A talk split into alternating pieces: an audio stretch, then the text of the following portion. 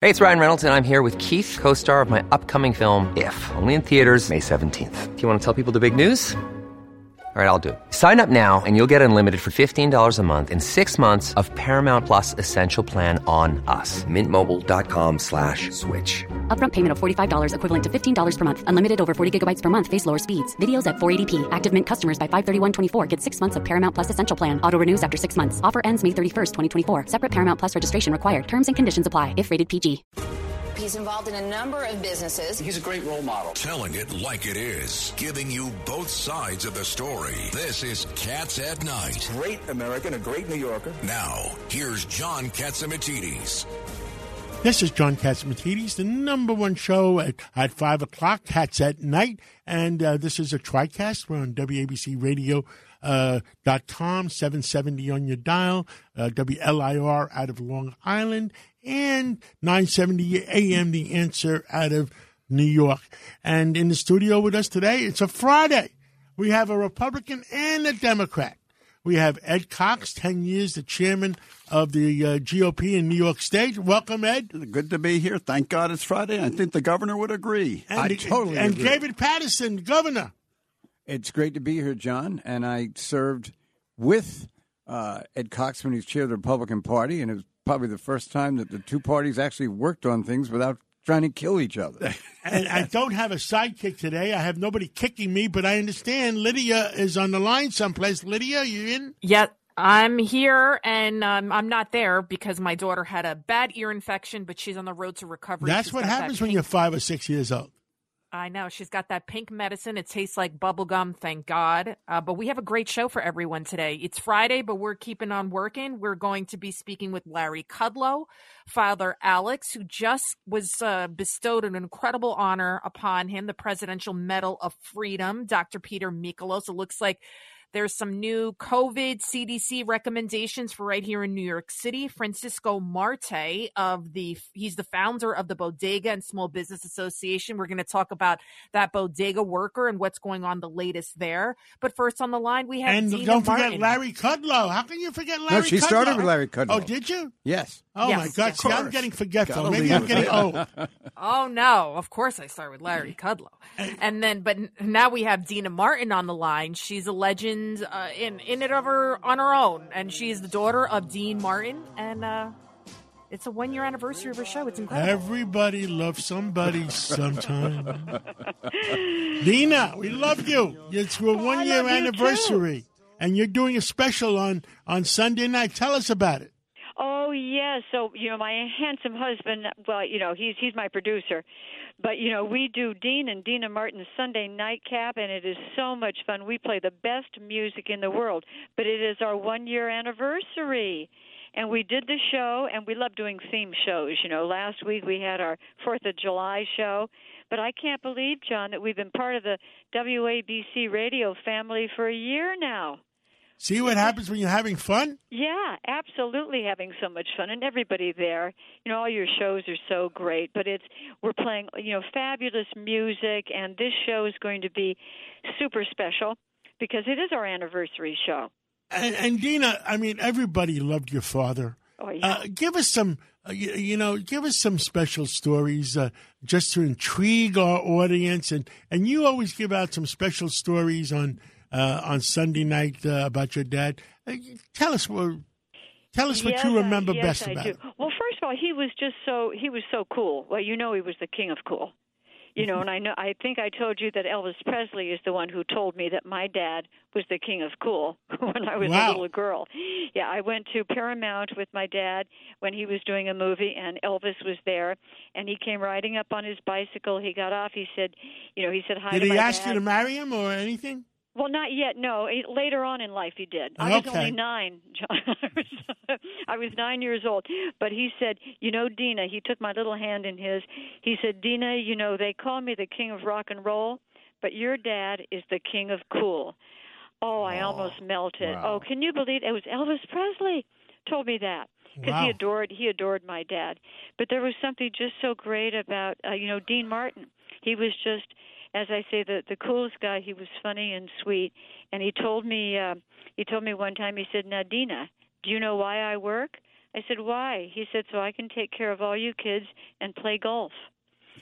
he he loved to play golf. How many But he- brothers and sisters did you have?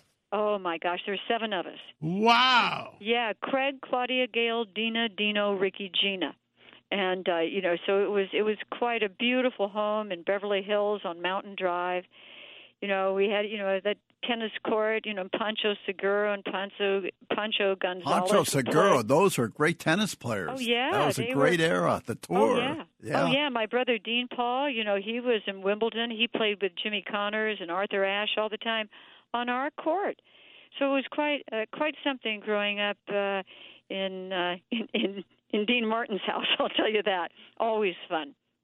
And, and uh, I remember me and you talking about how how your father was abnormally affected the death of your brother.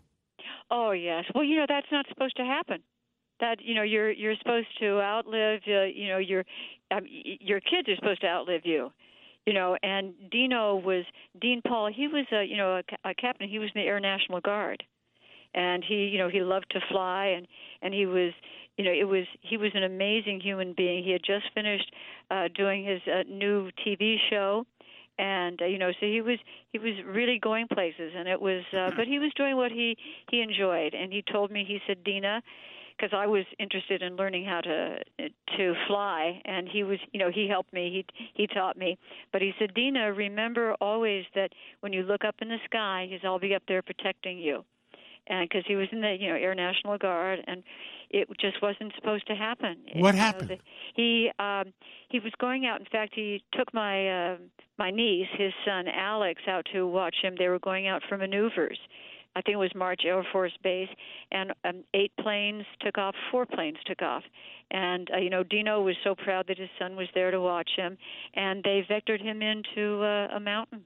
It was you know it was starting to rain and snow, and it was uh, it was horrible. We couldn't find out what happened to him for for a long time, and it was just really uh, amazing, you know. But it it just killed my dad. You know that's not supposed to happen, and uh, you know Dino was just so full of life. Any any uh, uh, things that it might have been intentional or anything like that?